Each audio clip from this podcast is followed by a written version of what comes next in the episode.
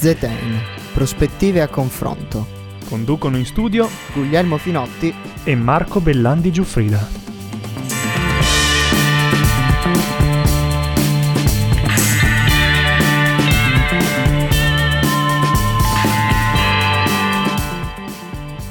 Buonasera ascoltatori e ascoltatrici di Samba Radio e bentornati ad un'altra puntata di Zetei. Questo è Marco Bellandi Giuffrida che eccezionalmente apre le danze di questa puntata fatta un po' a distanza dall'altra parte dello schermo, ma a meno di un chilometro da me, c'è il mio collega e co-conduttore Guglielmo Finotti. Buonasera a tutti, buonasera a tutti cari ascoltatori e come forse potete sentire dalla mia voce eh, io sono in collegamento tramite Skype, c'è il Bellandi che si è preso il microfono figo, quindi diciamo che è toccato a lui l'onore di accogliervi con la sua voce estremamente suadente e molto accogliente, però diciamo che sì, siamo confinati, siamo barricati in casa, noi stiamo seguendo diciamo, le, regole, le regole del gioco che ci sono state, ci sono state date. E siamo qui, siamo qui sostanzialmente molto separati, lontano, lontano fisicamente ma vicino nel cuore e speriamo molto vicini anche a tutti voi ascoltatori.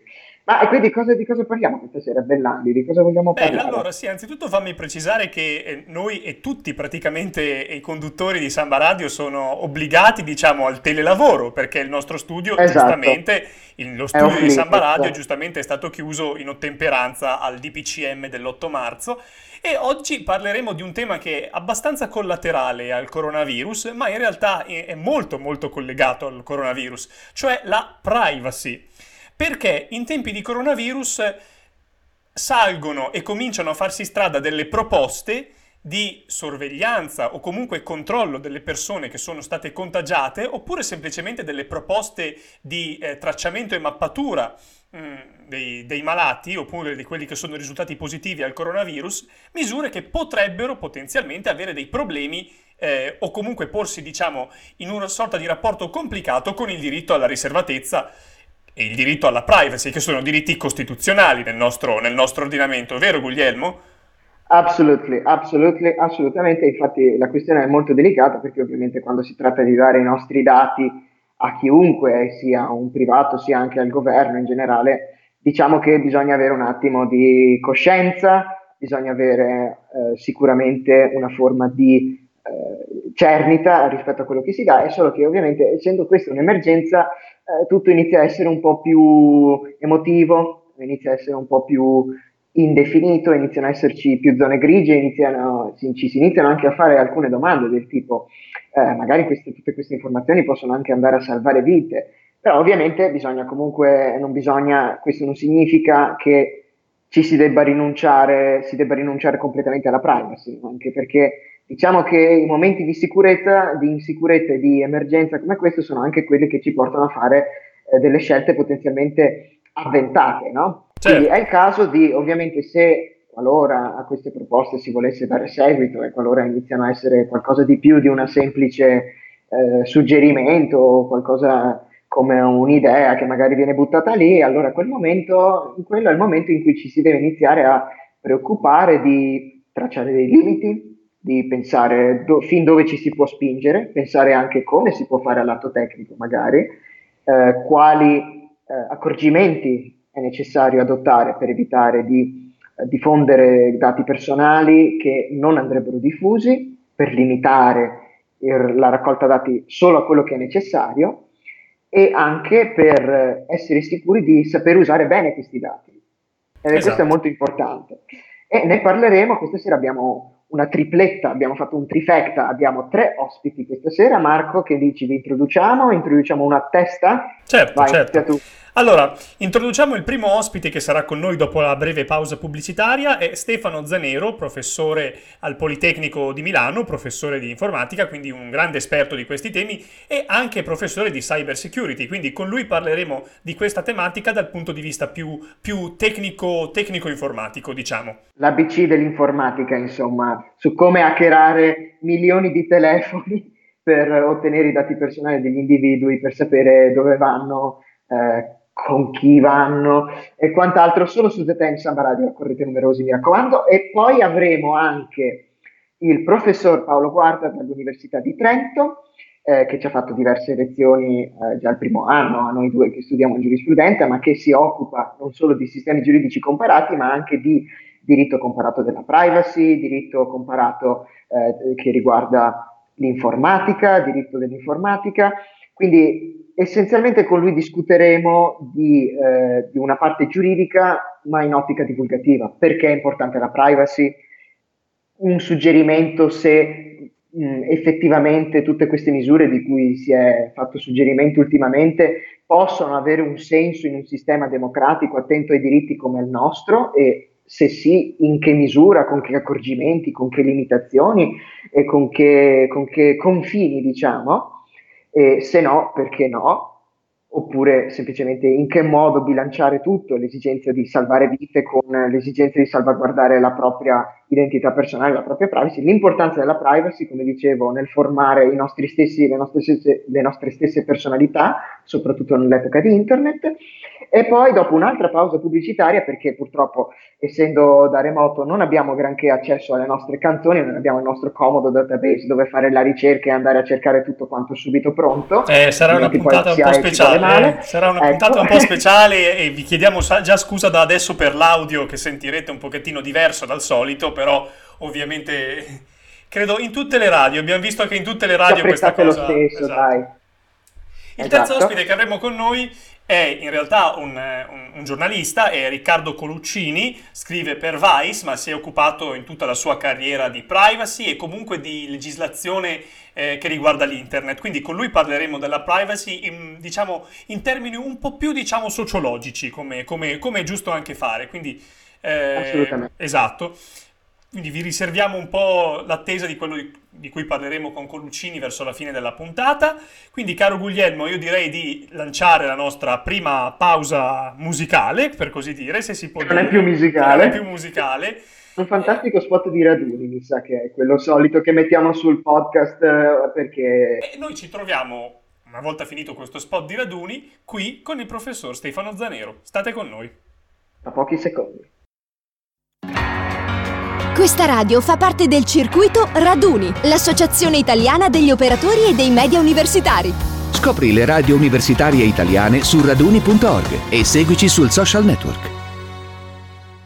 Bentornati su Samba Radio. Ci ha raggiunto in collegamento il professor Stefano Zanero, professore al Politecnico di Milano. Buonasera professore. Buonasera a lei, buonasera a tutti gli ascoltatori. Buonasera anche a lei, grazie della sua disponibilità. Eh, professor Zanero, ora ovviamente quella che stiamo vivendo come paese è una situazione emergenziale e, di- e difficile da fronteggiare, direi quasi drammatica. Fino ad ora sono state adottate delle misure anche molto drastiche. Molte persone, tra cui anche il noto virologo Roberto Burioni, ritengono però che i big data e le nuove nuove tecnologie, in particolare l'intelligenza artificiale, possano costituire un ausilio per il contenimento del virus. In particolare in questi ultimi giorni in molti, sull'esempio di quello che stanno facendo la Corea del Sud e la Cina, propongono misure come il tracciamento dei telefoni cellulari dei soggetti contagiati, oppure anche il riconoscimento facciale per mappare un po' gli spostamenti e tracciare i contatti che le persone contagiate hanno fatto o stanno facendo. Ora, in un paese con decine di migliaia ormai di contagi, secondo lei questa cosa da un punto di vista informatico è fattibile da un lato e dall'altro sarebbe compatibile con i principi che governano una democrazia costituzionale anche in casi di emergenza? Ma allora, eh, intanto eh, rispondo direttamente alla prima domanda. Eh, durante la, posto che io non sono sicuramente un virologo o un epidemiologo, quindi Burioni, Lopalco sarebbero interlocutori migliori su questo, però sostanzialmente ci sono due fasi eh, di gestione di una emergenza come questa. La prima che è quella che viene chiamata di contenimento um, e eh, la seconda che è quella che stiamo vivendo ora di eh, rallentamento. Uh, nella fase di contenimento, uh, dove si tracciavano i contatti, le catene di contagio, eccetera, uh, il discorso di tracciare i movimenti, per esempio, delle persone usando anche mezzi elettronici in astratto no, può avere un'efficacia. Nella, nel momento attuale la, la, dire, le circostanze hanno un po' superato il dibattito, noi ci eravamo accordati per questa, per questa certo, certo. chiacchierata qualche, qualche, giorno fa, forse aveva ancora senso, no? eh, adesso siamo un po' stati superati dalle circostanze. Sì, infatti siamo, uh, tutti abbastanza, siamo tutti abbastanza confinati al momento, vero? Eh, eh, esattamente, esattamente. Quindi magari almeno riusciamo a fare compagnia ai vostri ascoltatori chiacchierando. Esatto. Uh, però um, la, eh, la, risposta alla, all'altra parte, che diciamo ormai superato dagli eventi, però filosoficamente comunque importante, è questa. È evidente che nel momento della reazione a un'emergenza, quale che sia l'emergenza, eh, anche un uh, paese eh, di robusti principi democratici uh, ha bisogno di uh, effettuare magari anche delle azioni drastiche di vario tipo. Beh, de, de, del resto è quello che stiamo vivendo, nel senso il fatto di avere chiesto ma forzato i cittadini a essere confinati in casa eh, di per sé non è particolarmente più eh, democratico che non tracciare i movimenti usando i dati dai cellulari, no? cioè certo. è qualcosa che nella ordinarietà non si potrebbe fare, non si dovrebbe fare, nella emergenza democraticamente la, la, eh, i nostri rappresentanti eh, hanno ehm, stabilito delle limitazioni che valgono per tutti noi e a cui dobbiamo aderire perché sono il modo migliore per provare a uscire da questa epidemia. Ora, lo stesso ragionamento si sarebbe potuto applicare in nuce eh, alla, al tracciamento elettronico. È qualcosa che noi in generale come società democratica vorremmo? Assolutamente no. Ovviamente non deve poter essere fatto se non con autorizzazioni della magistratura e sotto strettissima sorveglianza, perché eh, accedere ai dati dello spostamento di ognuno di noi è una cosa estremamente invasiva.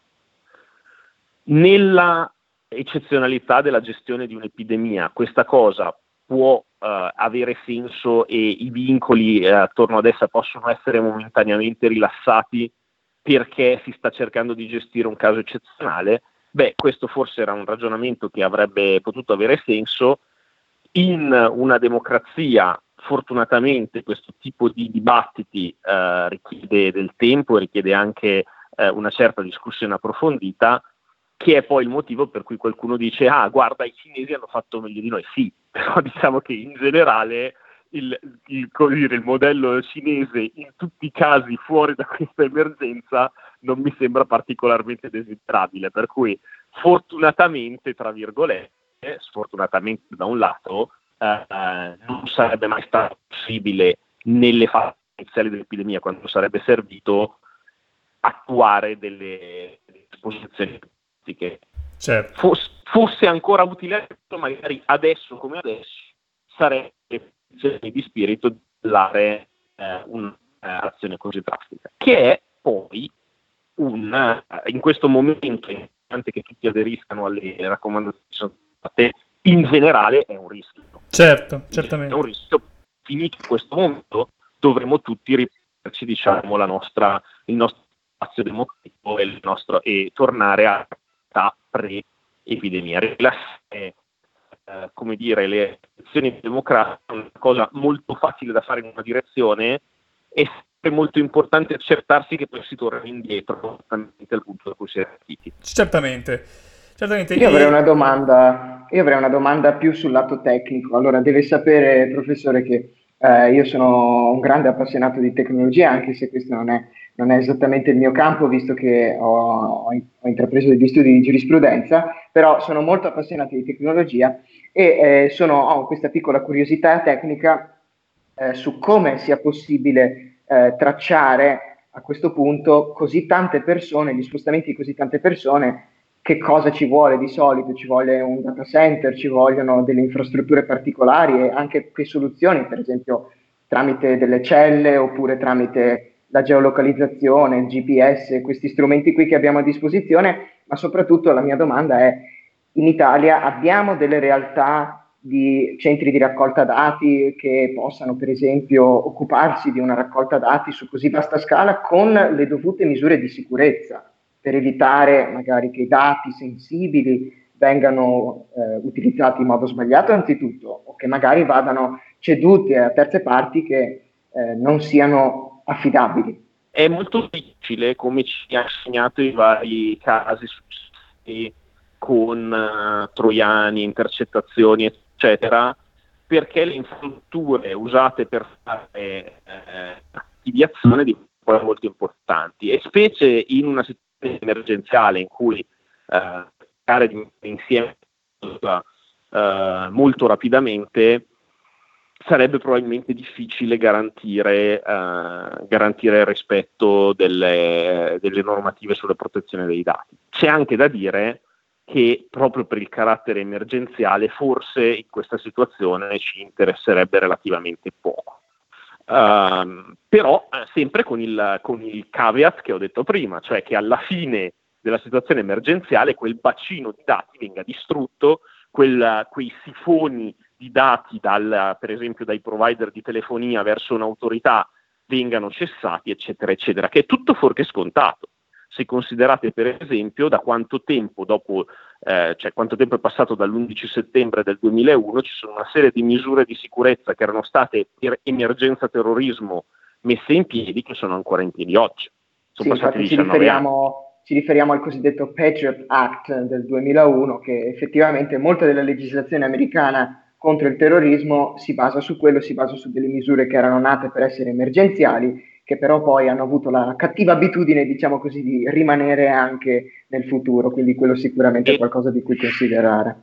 Effettivamente. E non, è una cosa, e non è una cosa anomala, nel senso che eh, si insegna proprio anche nei corsi di sicurezza che l'accumularsi delle misure di sicurezza è proprio la normalità, nel senso che una volta ehm, stabilito una di controllo superiore, e, c'è un'inerzia nel tornare a una misura di controllo sociale inferiore e di questo dovremmo avere molta cura di, dal punto di tutti noi come società, dal punto di vista democratico, di gestire questo passaggio di ritorno alla normalità dopo la fine di questa emergenza.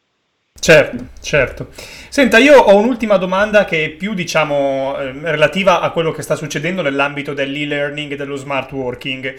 Ora, soprattutto sull'e-learning, io vedo che tantissime scuole e tantissime università, però in questo caso mi riferirei più alle scuole, si stanno affidando a servizi tante volte non di grandi aziende, ma semplicemente anche molto fai da te. Diciamo, no? Ci sono un sacco di provider, un sacco comunque di, di, diciamo, di, di siti online che dicono di appunto fornire dei servizi di e-learning un po' diciamo così alla buona. Eh, secondo lei, da questo punto di vista, potremmo. C'è il rischio, insomma, di dare i dati anche dei, di, minori, quindi di persone anche molto, molto, molto difficili, insomma, da proteggere a aziende che non sono in grado di, di, di, garantire una protezione da questo punto di vista. Lei vede questo rischio in qualche modo? Perché alcuni cominciano già a parlarne. Allora, sì, eh, devo dire che eh, ovviamente le scuole stanno facendo uno sforzo enorme di incommiabile, sono anche state un pochino abbandonate a loro stesse in questa potenziale dell'emergenza Uh, mentre le università, per quello che ho visto, stanno um, in gran parte affidandosi a grandi provider commerciali che poi possono avere comunque tutte le problematiche dal punto di vista del trasferimento. No, in fondo trasferire i dati a una Microsoft, una Cisco, una qualsiasi altra grande azienda comunque eh, comporta delle tutele che non sono, uh, non sono eh, così secondarie. Um, utilizzare dei provider di natura più, uh, come, non, non ricordo come l'ha definito, che mi sembrava una buona definizione. Sì, uh, l'ho detto alla buona, un po' alla più, buona. Ecco. Un pochino più alla buona. Um, può, avere dei, può, può, causare sicuramente dei rischi. Uh, mi verrebbe dire che in generale, ovviamente, ripeto, la situazione è emergenziale, quindi è difficile eh, poi eh, prendersela, però eh, probabilmente il eh, MIUR eh, contrattasse in maniera, in maniera complessiva con una Microsoft, una Cisco, chiunque altro per esso durante il periodo emergenziale per fornire alle scuole un'unica forma da utilizzare con garanzie sensate sul rispetto dei dati personali. Um, anche perché eh, la mia sensazione è che poi, eh, mentre per dire una piattaforma del genere eh, alla fine dell'emergenza potrebbe ragionevolmente essere revocata centralmente, penso che gran parte delle scuole, una volta mh, mm, mh, mm, adottata una soluzione, la continueranno a utilizzare anche in seguito. e quindi eh, decisioni prese sull'onda dell'emergenza potrebbero poi essere eh, trascinate per un sacco di tempo. D'accordo. Quindi magari forse sarebbe il caso a questo punto di assicurarsi una volta che l'emergenza finisce di fare una bella review, di fare una bella revisione di tutte queste misure che sono state adottate per assicurarsi che siano effettivamente funzionali e che rispettino le normative dei dati, perché effettivamente sì. anche a me viene da pensare che visto che l'Italia è stata un po' recalcitrante, diciamo, per quanto riguarda l'innovazione tecnologica in questi campi, visto che sono sempre mancate un po' la voglia, un po' le risorse, ora che si è stati in questa situazione di emergenza, diciamo potrebbe anche paradossalmente servire come una spinta per far finalmente adeguare l'Italia a questo genere di cose. Quindi presumo che effettivamente eh, molti vorranno mantenere questo genere di vantaggi, visto che hanno provato, diciamo, un bel giocattolino da utilizzare per fare determinati lavori che si rivelerebbe essere molto interessante. Beh sì, essenzialmente questo secondo me è un discorso che si applica nei sedi universitari. Uh, mm. Per le scuole non saprei, nel senso che poi alla fine il ruolo, il ruolo della scuola è abbastanza, uh, è abbastanza anche quello di avere fisicamente lì presenti i ragazzi durante le ore di lezione, quindi magari questi sì, strumenti certo. saranno meno eh, adottati, però potrebbero sicuramente rimanere in circolazione come strumenti emergenziali, pensiamo al momento in cui c'è qualche scuola che viene chiusa per neve o cose del genere, eh, e quindi ha senso che eh, vengano trasformati, se devono rimanere, vengano poi revisionati e trasformati in qualche cosa di più stabile e di più duraturo. Perfetto. Grazie professore di essere stato con noi questa sera, la ringraziamo per il suo intervento e chiediamo scusa per eventuali problemi tecnici che abbiamo avuto durante la trasmissione, siamo anche noi in telelavoro e la ringraziamo davvero e le auguriamo una buona serata. Grazie a voi, buona serata a voi e a tutti i vostri ascoltatori. Beh, Guglielmo, è stato molto interessante questo intervento del professor Zanero, no? Assolutamente sì, anche perché diciamo, ha soddisfatto quelle che sono le mie curiosità eh, tecnologiche. Devi sapere che sì, come ho detto anche al professore, è il mio hobby, quindi eh, sono sempre molto curioso di sapere anche da un, qualcuno che ne sa molto come lui di tutti questi magari dettagli, cose così. Certo. Mi piace molto, mi è piaciuto molto, mi piace molto. Certo. Ah, prossimo, certo, prossimo, prossimo certo, direi, no? Anche perché c'è raggiunto in collegamento con noi ora un altro ospite, sempre un ospite d'eccezione, il dottor Paolo Guarda, ricercatore presso l'Università di Trento, esperto di diritto comparato della privacy. Buonasera, dottor Guarda. Buonasera a voi. Buonasera, lei è un esperto di diritto comparato della privacy, quindi crediamo che il tema di cui parliamo, stasera sia davvero da sottoporre anche alla sua attenzione per sentire che cosa, che cosa lei ne pensa. E io voglio subito iniziare con un, con un esempio pratico, perché qualcuno, eh, sull'esempio di quello che sta succedendo in Cina, ha proposto di tracciare i cellulari delle persone sottoposte a misure di quarantena per individuare i possibili contagiati e i contatti che queste hanno avuto. Questa cosa dal punto di vista giuridico crea, diciamo, prima face una serie di problemi che difficilmente possono, possono essere risolti anche in una situazione emergenziale. Allora io le chiedo, una simile misura potrebbe essere giustificata oppure anche coerente con i principi contenuti anche eh, nel GDPR? So, penso soprattutto al considerando 46 che in qualche modo permette il trattamento dei dati senza il consenso in caso, in caso, in caso di epidemia. Eh, certo, grazie per la domanda. Allora, il diritto alla privacy, partendo da uno scenario generale, da un contesto generale, il diritto alla privacy è un diritto, è un principio che necessita di per sé stesso di essere bilanciato, quindi è soggetto nei vari scenari applicativi dove noi lo, lo possiamo applicare ad un bilanciamento con riferimento ad altri possibili interessi di carattere personale o pubblico. E, evidentemente scenario, in tale scenario contingente eh, va bilanciato con il tema della sicurezza o più in generale della sanità pubblica, di, di evitare un rischio, rischio di, epidemia, di, epidemia o pande, pandemia, quindi anche con riferimento al contesto storico temporale.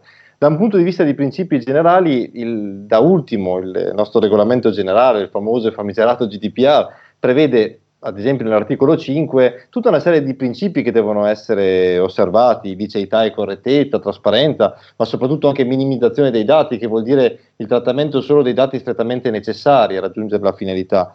Un concetto essenziale è anche quello di proporzionalità.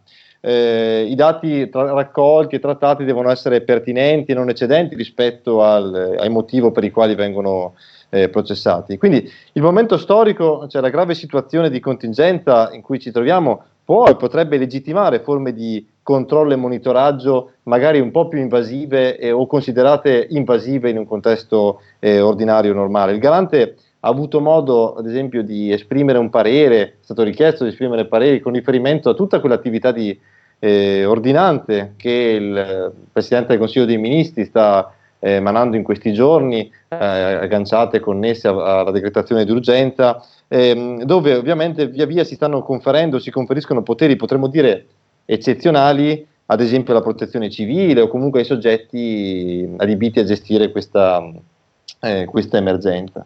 Eh, nel, nell'ambito di uno di questi diciamo, di pareri, per esempio, si dice la, la botta di ordinanza lo, eh, ha lo scopo di assicurare la più efficace gestione dei flussi, ha previsto che i soggetti operanti nel Servizio Nazionale di Protezione Civile possano effettuare trattamenti eh, che risultino necessari per l'espletamento della funzione di protezione civile.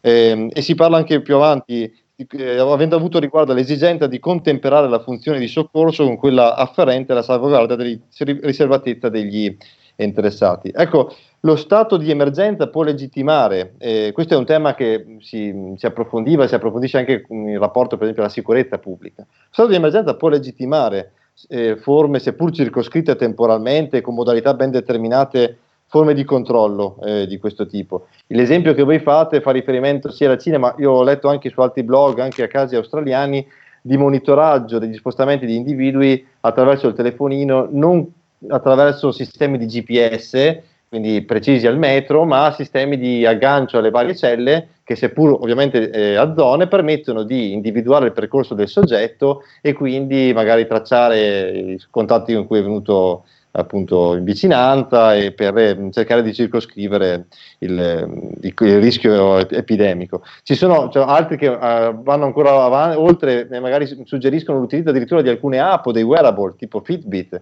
che potrebbero essere utilizzati quando registrano pressione, battito cardiaco, per determinare in anticipo la possibile insorgenza o meno Ehm, cioè, quello che, mm, che, che, mi permette come provocazione, cioè, se mi consentite una provocazione, certo, certo. anche un po'.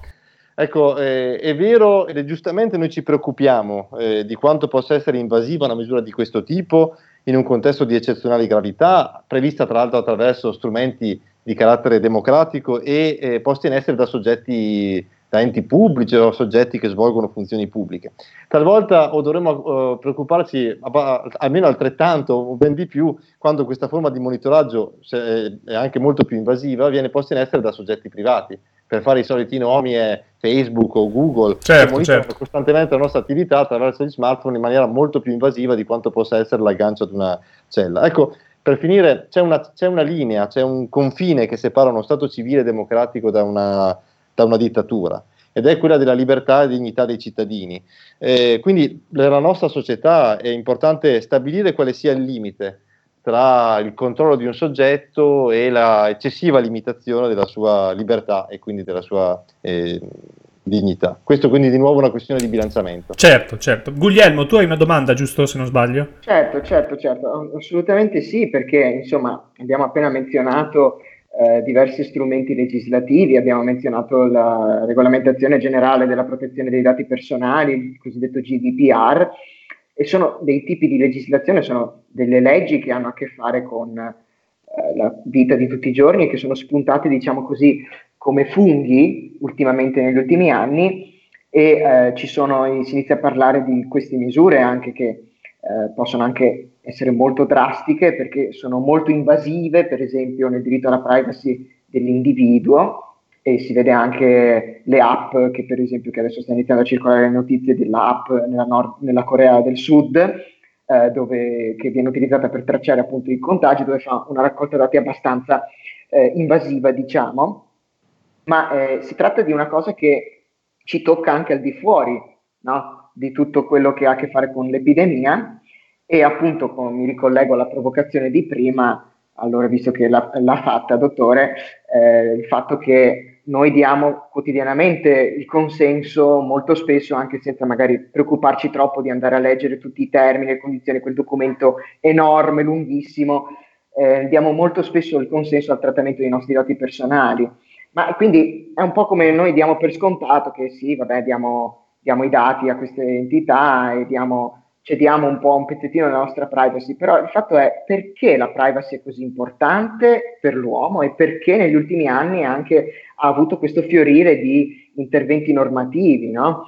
Perché, perché la privacy ci dovrebbe interessare sostanzialmente? Certo, guarda, la privacy diciamo, tutela anzitutto la dignità delle persone e quindi è un diritto così importante e veramente importante anche quando magari nella quotidianità lo diamo per scontato o magari a livello poi applicativo, professionale, lavorativo lo, lo, percepiamo come un aggravio burocratico spesso, la privacy è spesso vista come un ostacolo no, a quello che vorremmo eh, fare. In questo l'Unione Europea tra l'altro è leader e punto di riferimento a livello normativo, la disciplina europea che data al 1995 con la direttiva madre ora abrogata dal famoso GDPR del 2016, poi applicato nel 2018, eh, rappresenta uno degli strumenti più garantistici per l'individuo e quindi veramente un punto di riferimento a livello legislativo, a livello eh, globale e mondiale.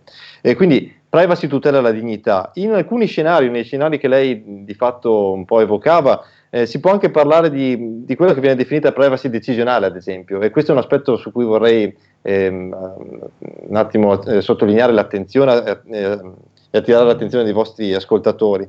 Privacy decisionale vuol dire che se un soggetto ha la consapevolezza che qualcuno lo sta spiando e monitorando, tende a cambiare il, comp- il suo comportamento. L'esempio più calzante, più famoso di questo è il famoso Paropticon di Bentham, eh, un carcere a struttura radiale dove un'unica torre con un unico secondino controlla tutta una serie di celle che guardano verso la torre. Il carcerato non ha la certezza che in quel momento il secondino sta guardando verso di lui, ma la sola possibilità di un controllo, di un monitoraggio lo induce a eh, modificare il suo comportamento, a seguire la regola, a non cercare di eh, di fuggire. Poi gli esempi potrebbero essere mille altri. Noi stessi cambiamo i nostri comportamenti nei social network a seconda di chi ci può leggere, degli amici che abbiamo, o possiamo avere anche esempi diciamo più o meno mh, mm, sciocchi e banali legati a ehm, programmi televisivi. Ecco, si parla di mm, di Panopticon perché si dice uno controlla tutti, ci sono anche tutta una serie di riferimenti letterari, che ne so, il più famoso è 1984 di Orwell. La nostra società tra, l'altro via via sta diventando e sta mutando verso una sorta, i commentatori dicono, di synopticon, dove molti controllano molti, o meglio, tutti controlliamo tutti. Eh, perché di fatto viviamo esposti informa- informativamente, condividiamo un sacco di informazioni sulla nostra vita privata e spesso viviamo del, dell'aspettativa che altri clicchino su ai like per, eh, o, o, gradiscano quello che noi stiamo facendo. Mm, Ovviamente certo. tutto questo ha un impatto sulla nostra identità personale eh, o su quella proiezione, possiamo dire, sociale eh, della nostra personalità a cui si correla un interesse nostro del soggetto ad essere rappresentato con la sua vera identità e a non vedere all'esterno modificato, offuscato o alterato il proprio patrimonio intellettuale, etico. Questo ovviamente nel contesto digitale eh, ah, si riflette su quella che noi chiamiamo identità digitale. Eh, quindi in un'epoca dove mh, il dato, l'informazione rappresenta tutto, alcuni parlano di data, di religione dei dati, mi riferisco da ultimo a Harari, nel suo Homo Deus, eh, dove quindi tutto viene governato da algoritmi e l'uomo non è più un utente di un servizio, ma di fatto è esso stesso un prodotto, l'uomo viene eh, mercificato. Ecco che la privacy è forse il più importante baluardo a tutela della nostra identità personale, della nostra dignità. Certo, noi condividiamo totalmente quello che lei dice e infatti lei prima ha parlato anche, noi fino adesso ci siamo concentrati sulle azioni dello Stato, però lei giustamente prima parlava, parlava anche dei privati. Ora, oltre ovviamente ai colossi a cui noi cediamo in continuazione i nostri dati, i privati in questo momento sono anche insomma, lavoratori e datori di lavoro. E alla luce anche degli interventi del garante privacy di cui, di cui lei parlava prima, uno dei tanti interventi che sono stati fatti in questi giorni dice per l'appunto che i datori di lavoro non dovrebbero procedere a raccolte diciamo indiscriminate di dati un po' fai da te ma dovrebbero per l'appunto rispettare, rispettare, del, rispettare le procedure che sono descritte anche nel GDPR ora nell'ambito del rapporto di lavoro in una situazione come questa, in una situazione emergenziale come questa, si scontrano, diciamo, due esigenze, no? Quella del titolare di avere certezza sullo stato di salute nei luoghi di lavoro per se stesso e per i propri lavoratori e quella del lavoratore stesso alla riservatezza dei dati personali. Ora, secondo lei, le, eh, diciamo, la moral suasion eh, che il garante privacy in questi giorni sta facendo affinché per l'appunto i datori di lavoro non procedano a raccolte indiscriminate di dati. È bastevole secondo lei per, per tutelare questo diritto oppure diciamo, serve, qualcosa, serve qualcosa in più in questo momento proprio per evitare diciamo, delle, azioni, delle azioni fai da te? Allora, il, il, tema è ovviamente complesso, quello poi nel contesto della privacy, nello scenario eh, lavorativo e richiama ed è disciplinato da, da, più fonti normative. C'è sicuramente il GDPR che è un punto di riferimento, ma poi se scendiamo in questo particolare contesto, ovviamente entra in gioco anche lo statuto dei lavoratori. Eh, però calando appunto la problematica sul nostro contingente scenario, quello che evocava di fatto anche lei, il garante ultimamente è intervenuto con dei pareri eh, per cercare di limitare o meglio vietare quello che appunto è stato definito iniziative fai da te, nella raccolta di, dei dati con riferimento alla, alla possibile insorgenza della presenza di sintomi di questo coronavirus o notizie sugli spostamenti come misura di prevenzione al contagio. Ecco, la normativa diciamo, d'urgenza che citavo anche prima, adottata in queste ultime settimane, prevede che chiunque negli ultimi 14 giorni abbia soggiornato in quelle che erano le zone rosse o sia entrato in contatto con un soggetto positivo al coronavirus eh, debba comunicarlo all'azienda sanitaria territoriale, magari anche tramite il proprio medico di base, la quale quindi provvederà agli accertamenti previsti a porre in essere le contromisure. Ecco, eh, il datore di lavoro deve astenersi dal raccogliere in modo sistematico e generalizzato questo tipo di informazioni, magari attraverso richieste specifiche, quindi ehm, espressamente e ehm, ponendo in essere delle indagini, dei questionari con i propri, mh, con i propri lavoratori, con riferimento a possibili sintomi diciamo, influenzali o sintomi che possono richiamare il coronavirus. L'accertamento e la raccolta di queste informazioni è delegato e spetta agli operatori sanitari e al sistema eh, attivato dalla protezione civile. Resta ovviamente fermo in capo al, al, al lavoratore di segnalare al datore di lavoro qualsiasi situazione di pericolo per la salute e la sicurezza sui luoghi. Quindi è una responsabilità, è un obbligo in capo al lavoratore eh, e, e, quindi diventa poi anche evidentemente una, responsabilità del datore di lavoro qualora debba sanificare o, o porre in sicurezza il luogo di lavoro, ma questi si deve astenere da attività sistematiche di raccolta di queste informazioni. Il tema ha riguardato anche la nostra università o anche le università in generale quando per esempio mm, tutti gli studenti lo ricorderanno, è circolato perché i docenti l'hanno caricato nelle varie piattaforme didattiche o comunque l'hanno letto a lezione, un mm, questionario, comunque forme di autoresponsabilizzazione, questa è stata la via scelta dal nostro Ateneo, delle sue varie componenti, eh, docenti, personale amministrativo, studenti, eh, quindi uno scenario che è collegato a quello che lei evocava, ma parzialmente diverso, perché lo studente lavoratore eh, non è. Circa la possibilità che vi siano no, presenza di sintomi o, o, contatto con queste zone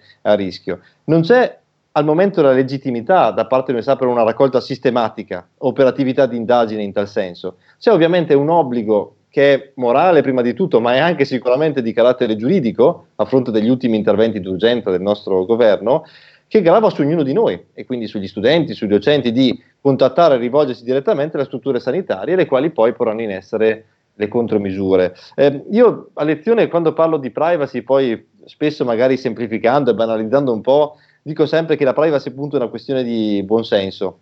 Eh, quindi certo andranno attuate tutte le procedure necessarie, ritenute necessarie, ma sempre nel rispetto di quei principi che evocavamo anche prima e tipici del nostro ordinamento, nel rispetto di quel buonsenso che deve governare l'attività di tutti noi. Certo, e appunto questo, questa direi che è una riflessione, una riflessione, fondamentale. Noi la ringraziamo per essere stato con noi questa sera e grazie per la sua, per la sua disponibilità. Vi ringrazio grazie. io per la possibilità, è stato un piacere e anche e soprattutto un piacere di poter avere un momento così anche di carattere divulgativo su temi che possono essere infatti. complessi ma toccano tutti, tutti noi. Certo, certo. Infatti, infatti. Noi le auguriamo una buona serata.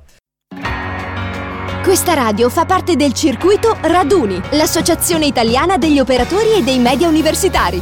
Scopri le radio universitarie italiane su raduni.org e seguici sul social network.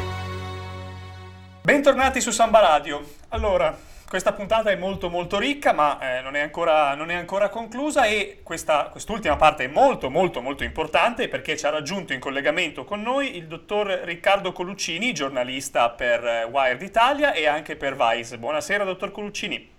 Buonasera, buonasera, grazie per avermi invitato. Senta, dottor Colucini, io parto subito con una domanda che direi è di stretta attualità, ne abbiamo parlato in quasi, tutta, in quasi tutta la trasmissione. In questi giorni si sta parlando di eventuali misure informatiche per contenere, per contenere questo virus. Insomma, già la Corea del Sud, lo dicevamo prima, e la Cina hanno posto in essere delle misure di tracciamento dei cellulari delle persone contagiate. Qualche altra, qualche altra nazione, come l'Australia, sta pensando anche di, di, di, di adottare questa... Di adottare questa questa misura. Ora, da un punto di vista tecnico, diciamo, mi sembra che tutte queste misure, riconoscimento facciale, mappatura e tracciamento dei cellulari, si pongano in, in stretto, in stretto contrasto no? con, con, con, il diritto, con, il diritto, alla riservatezza e insomma questa cosa diciamo, rende, tutto, rende tutto molto critico. Ora, lei crede che una misura del genere, come quella di cui si discute in questi giorni in Italia, cioè la tracciatura e la mappatura dei cellulari delle persone contagiate, eh, sia, eh, abbia dei rischi insiti oppure crede che anche se ci siano dei rischi questi siano bila- controbilanciati da, dagli, effetti, dagli, effetti, positivi? Io credo che sia uh, una soluzione molto rischiosa e che di effetti positivi ne abbia ben pochi. Ma questo perché? Perché innanzitutto dobbiamo analizzare uh, cosa intendiamo con dati uh, di, di geolocalizzazione di spostamento, perché se pensiamo che sono semplicemente i dati del tragitto che noi compiamo ogni giorno, in realtà perdiamo una, una dimensione di quel tipo di dato perché gli spostamenti che facciamo portano con sé informazioni, quelle che potremmo anche chiamare ulteriori metadati, su per esempio i nostri interessi e quindi lì ci sono tutte nuove eh, risvolti su dati sensibili. Se per esempio noi eh, ci spostiamo e visitiamo la sede di un partito politico, quel dato diventa un dato sensibile perché eh, si scopre che il nostro interesse politico è per un determinato partito. Ma allo stesso modo eh, la conservazione di questo tipo di dati eh, non può avvenire in maniera sicura perché non, è difficile mantenere dei dati sulla localizzazione, sugli spostamenti in formato anonimo. E questo quindi cosa ci conduce? Ci conduce a, a tre punti che secondo me sono i punti critici principali. Quando si pensano a delle misure del genere da introdurre, bisogna sempre eh, fare un rapporto sulla necessità e proporzionalità dello strumento e sugli eventuali effetti collaterali. Quindi se pensiamo alla necessità, sicuramente ci sono, uh, soppesando i rischi per la privacy del cittadino, ci sono sicuramente altri eh, meccanismi per raggiungere gli stessi scopi, quindi per esempio immaginiamo uh, la lista dei passeggeri dei treni o per gli altri tipi di spostamenti.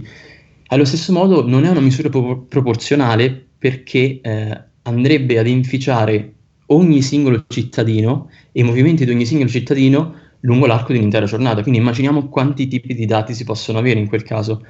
E inoltre, si, proprio su questo punto, si introduce un terzo rischio, che è un po' quello che si è visto per esempio in Corea del Sud. Per cui quando inviavano questi alert con delle informazioni, eh, diciamo, pseudo-anonimizzate, si creava una sorta di eh, stigma sociale e panico, perché eh, ricevendo un'informazione per cui sembra che una persona eh, infetta dal coronavirus sia passato lungo un determinato percorso, uh, scatena chiaramente una situazione di ulteriore panico perché non è chiaro chi, chi, è stato, non è chiaro se è entrato in contatto, ma allo stesso modo rivelare il nome di quella persona crea un ulteriore stigma, come abbiamo visto in, in questi diciamo, eh, momenti passati in Italia, c'è sicuramente una situazione di tensione, quindi uh, questo sarebbe un rischio ulteriore per questo tipo di tecnologia. Certo, certo, infatti io sono, sono totalmente d'accordo con lei da questo, da questo, punto di vista. Guglielmo, tu hai delle domande giusto per il nostro, per il nostro ospite, quindi lascio a, te, lascio a, te, la parola. Certo, certo, certo, ne ho ben due, penso un po'. E allora, andiamo un po' con ordine, visto che uh, abbiamo già fatto questa domanda anche a un precedente ospite, però ovviamente vogliamo avere quanto, quanto più possibile, diciamo, un ventaglio ampio di opinioni a riguardo perché il tema è molto importante, no? Perché la domanda è, è quanto è importante la privacy nel mondo di internet oggi, no? Perché ci sono varie conte- concezioni del diritto alla privacy noi, di cui noi spesso non, non, facciamo attenzione magari anche a che, che consenso diamo, per quali trattamenti, ci pare tutta una cosa un po' burocratica per cui semplicemente premiamo accetta e la cosa va via e il servizio diventa disponibile che noi possiamo utilizzare. Quindi non siamo molto coscienti di quanto grado di privacy magari cediamo ad altre entità, che siano pubbliche o private, quello che sia. Ma ci sono molte concezioni del diritto alla privacy che dicono che sì, attenzione però perché la privacy non è soltanto il controllo sui propri dati oppure la negazione di circolare i propri dati, ma anche una forma di libertà personale, la libertà di formare la propria identità personale senza delle interferenze esterne, no? quindi senza micro-targeting, senza l'analisi comportamentale. Quindi nella vita di tutti i giorni, per noi persone, perché fondamentalmente ci dovrebbe importare della nostra privacy? Questo hai toccato un nodo centrale, mm, citando la questione della libertà di formare la propria identità, perché effettivamente eh, se noi pensiamo alla, alla, risposta che ci viene spesso data, che ci sentiamo dire spesso non ho nulla da nascondere, in realtà quel tipo di risposta eh, non tiene in considerazione l'aspetto centrale della privacy, ossia com- per privacy dobbiamo intendere uno strumento che ci permette di essere liberi di affermare e raccontare come noi vogliamo la nostra stessa identità. Quindi non è una questione di uh, di non avere nulla da nascondere, è una questione di avere il controllo su come parlare di noi stessi. Allo stesso tempo, però, uh, non bisogna la- concepire la privacy come una, una, caratteristica del singolo individuo, bisogna giustamente uh, espanderla, estenderla e dare una dimensione più collettiva. Questo che vuol dire? Perché noi effettivamente quando abbiamo relazioni con altre persone, che siano sia digitali ma anche che siano uh, offline, c'è sempre il rapporto con un altro, che sia un rapporto a due, che si tratti di una comunicazione con più persone. Quindi per privacy non dobbiamo pensare solamente a quella nostra, che a volte è vista come un privilegio, ma dobbiamo anche tenere in considerazione che la privacy è una questione collettiva che riguarda tutta quanta la società e quindi alcune scelte, alcuni uh, diritti, alcune protezioni della privacy vanno a beneficiare anche gli altri. E qui uh, potremmo forse fare una sorta di mh, parallelo tra uh, il mondo dell'ambiente naturale, quindi della natura, e, e, quello che concepiamo come la sfera della privacy. Se noi vediamo questi due mondi, quindi uno materiale, mentre l'altro quello della privacy digitale più immateriale, eh, ci rendiamo conto di come questo approccio alla privacy intesa come eh, una sorta di proprietà privata rischia di essere riduttivo, perché eh, se noi pensiamo alla proprietà privata intesa come uh, io posseggo questo appezzamento di terreno, uh, se l'applichiamo anche alla sfera privata della privacy digitale, ci troviamo di fronte alla possibilità di uh, vendere la propria privacy, cedere la propria privacy in cambio di, uh, di, denaro, ma in realtà a quel punto si innescono tutti quanti dei meccanismi che sono dei meccanismi uh, estrattivi e di sfruttamento, quando invece dovremmo concepire la privacy come effettivamente una dimensione collettiva in cui tutti ci siamo immersi e in cui uh, chi è più privilegiato e quindi magari uh, può permettersi di uh, tenere nascoste maggiori informazioni perché magari è in una posizione di potere o di controllo, deve comunque accettare l'esistenza della privacy a protezione anche degli altri cittadini. Certo, certo, mi pare molto lampante come ragionamento. E un'altra cosa, la prossima domanda che le volevo fare è questa. Eh, io sono andato nel momento in cui abbiamo scelto no, di uh, invitarla in trasmissione, sono andato un po' a guardarmi un po' degli articoli che ha scritto per esempio su Vice e ho visto eh, molti di quelli che avevano a che fare con la linea del governo, la linea è parecchio critica e eh, mi riferisco per esempio a un esponente eh, di cui avevamo anche già trattato in una precedente, una precedente puntata nella scorsa stagione, se non, se non erro vero Marco, avevamo parlato di, le, delle, della puntata abbiamo parlato della proposta di utilizzare un documento di identità, ad esempio, per l'identificazione e l'accesso ai social.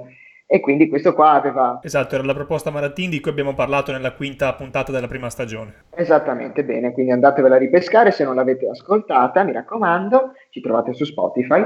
Ma tornando a noi, questo era un esempio di come ci siano state in realtà critiche da molte più parti, anche da parte nostra in realtà, a riguardo a quella che è la linea attuale, eh, l'approccio diciamo, che presenta delle determinate criticità della linea attuale del governo nei confronti del mondo di internet, del mondo della tecnologia.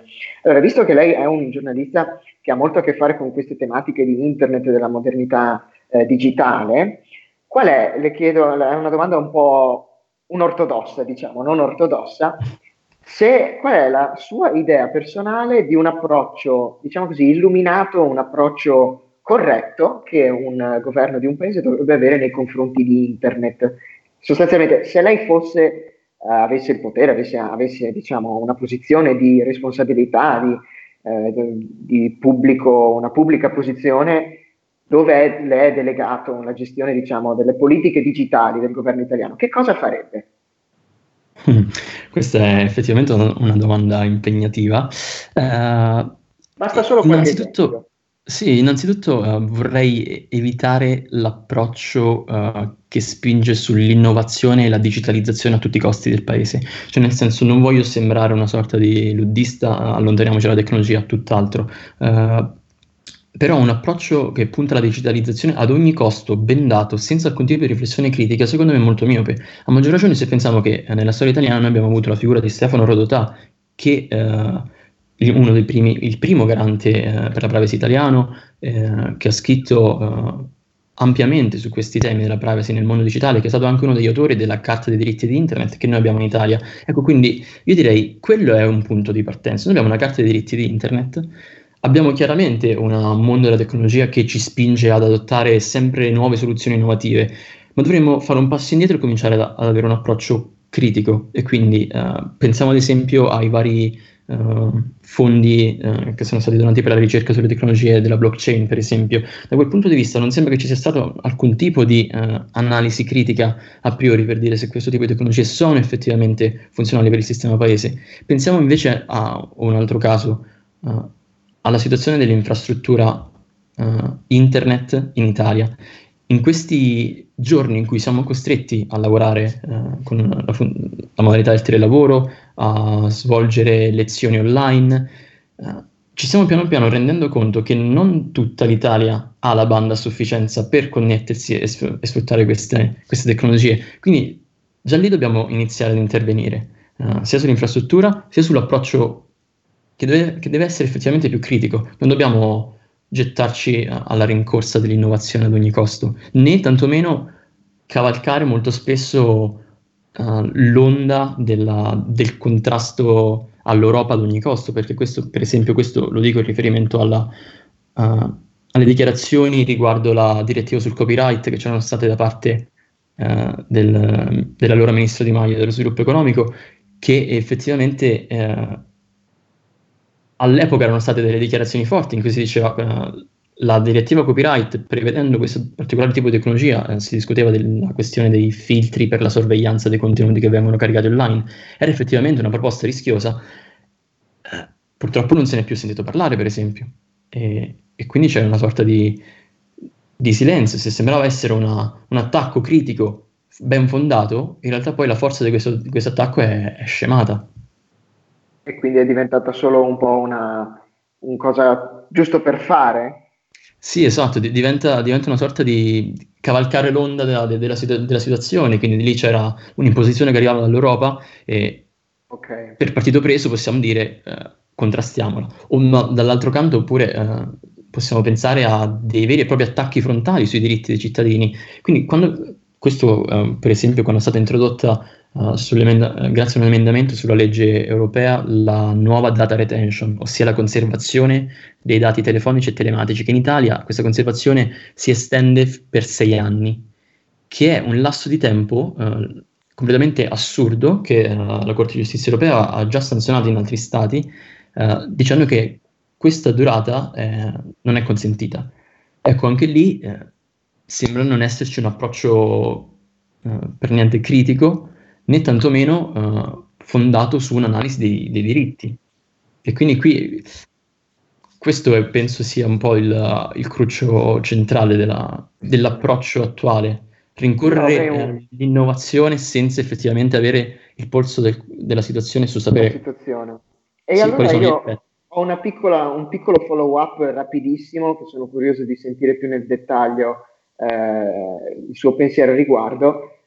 Quindi però non avendo questa rincorsa che magari si vede altrove dove eh, per esempio in posti come la Silicon Valley dove ci sono un sacco di innovazioni tecnologiche che vengono, sembra essere, eh, sembrano essere sfornate diciamo quasi in serie a ripetizione però ci perdiamo qualcosa da quel punto di vista dovremmo magari eh, c'è qualche possibilità che noi magari adott- adottando un approccio più critico riusciamo sia a avere questo approccio più illuminato diciamo ma anche magari a migliorare l'inventiva, fare diciamo meno quantità, più qualità, magari un modello di, come dire, non dico competizione, visto che le risorse sembrano essere molto alte nella Silicon mm-hmm. Valley, però perlomeno di eh, far vedere all'Italia, ehi, ci siamo anche noi. Certo, eh, questo probabilmente è più un approccio che dovremmo guardare magari a livello europeo, perché uh, ultimamente c'è questa gestione del... Uh, l'Europa ha un approccio alla tecnologia che pensa più alla regolamentazione e meno a, a, creare traino, a fornire fondi, a fare investimento, a permettere che ci sia una crescita di queste, di queste piccole, eh, piccole, medie, grandi, grandi imprese tecnologiche. Allo stesso tempo, però, secondo me, questo tipo di critiche, che spesso si, si rivolge all'Europa o magari anche all'Italia, possiamo includerla, eh, non tiene in considerazione che quanto fatto, se pensiamo al regolamento uh, generale sulla protezione dei dati personali, GDPR, è stato visto come un modello d'esempio anche nelle altre nazioni. Se pensiamo alla California, ha introdotto una, sì, una sì, legge vero. sulla privacy eh, che si avvicina molto ai principi del regolamento europeo. Sì, siamo, siamo, molto d'accordo con lei. Ora purtroppo il tempo qui è sovrano perché eh, abbiamo purtroppo esaurito il tempo per questa intervista che è stata molto molto molto interessante e noi la ringraziamo davvero per essere stato con noi questa sera. Grazie a voi. Ed eccoci qua cari ascoltatori, allora con questo sistema diciamo molto homemade fatto in casa, fai da te, studio, ci siamo fatti un, uno studio di registrazione, abbiamo dovuto fare diverse elucubrazioni insieme, vero Marco, per arrivare a, a garantirvi ancora una volta una puntata di Fleta in prospettiva a confronto, è stato è stata, è stata dura. Le gioie del telelavoro. Ne avevamo parlato tra l'altro con Mingardi qualche tempo fa, però diciamo non pensavamo di essere poi coinvolti anche noi. Eh sì, no, infatti andatevi a recuperare la puntata, soprattutto perché questo è forse l'insegnamento che non è esattamente tutto così semplice quando si tratta di fare telelavoro, no? non è che con uno schiocco e via si, si sistema tutto. Comunque devo dire è stata una puntata molto interessante perché eh, da un lato ci sono, ovviamente c'erano tutte le considerazioni per cui eh, queste misure, no? Eh, sono delle misure rischiose, come, parla- come ne abbiamo parlato con eh, il dottor Coluccini eh, appena adesso. Eh, sono misure che eh, bisogna tarare bene, come abbiamo parlato con Guarda, con il, con il dottor Guarda e anche con il professor Zanero, e sono misure anche che richiedono una certa competenza tecnica, quindi ci sono moltissime difficoltà, secondo me, da dire, è da dire che sussistono moltissime difficoltà nell'adottare misure di questo genere. Bisogna stare molto attenti se il gioco vale la candela. Eh, sì. eh, però ovviamente si tratta delle valutazioni di cui perlomeno diciamo anche solo dal, anche solo dal sapore, eh, i giuristi direbbero dal sapore scolastico, no? perché per ipotesi, eh, per, non solo i giuristi. Pensiero, però diciamo eh, sono comunque delle valutazioni che magari vanno fatte visto che si tratta della sicurezza della vita anche di persone, no? Quindi sicuramente è bene anche solo presentare quelli che sono magari aspetti positivi, aspetti negativi, aspetti mh, dubbi, di dubbia fattibilità tecnica e quant'altro. Quindi direi che perlomeno si tratta di fare un'esposizione di quelle che potrebbero essere i pro e i contro e anche magari la cornice dove ci si muove. Poi magari una di queste prossime volte, visto che adesso abbiamo un sacco di tempo libero a disposizione, faremo anche qualche giudizio a riguardo. Avevamo intavolato una discussione che però ovviamente rischiava di essere lunghissima privatamente. Eh, infatti non possiamo, stasera proprio non c'è, non c'è possibile. Quindi io direi, eh, visto che magari vi siete anche stufati di sentire le nostre voci non di qualità, così tutte ma un po' malformate, eccetera. Ci perdonerete. Perdonerete, noi lo siamo sicuri, the show must go on, e infatti noi siamo stati qui con voi, però vi diamo appuntamento lunedì prossimo alle 20 su Samba Radio, sempre se saremo ancora vivi. E nel frattempo vi salutiamo e vi auguriamo una buona serata e mi raccomando state vicini, chiamate le persone che vi sono care e ringraziamo sempre quelli che si stanno eh, sbattendo moltissimo a livello della sanità per eh, consentire la nostra salute pubblica e mi raccomando eh, speriamo di esservi stati di compagnia in queste ore di isolamento. State a casa, state a casa, proteggete voi voi stessi e gli altri. E come diceva Guglielmo, state a casa anche lunedì prossimo, sarà la, pro- la nostra prossima puntata. Speriamo, speriamo che sia un po' di parlare di qualcosa diver- di diverso rispetto al coronavirus. Vi auguriamo una buona serata da Marco Bellandi Giuffrida e Guglielmo Finotti. Questo è tutto.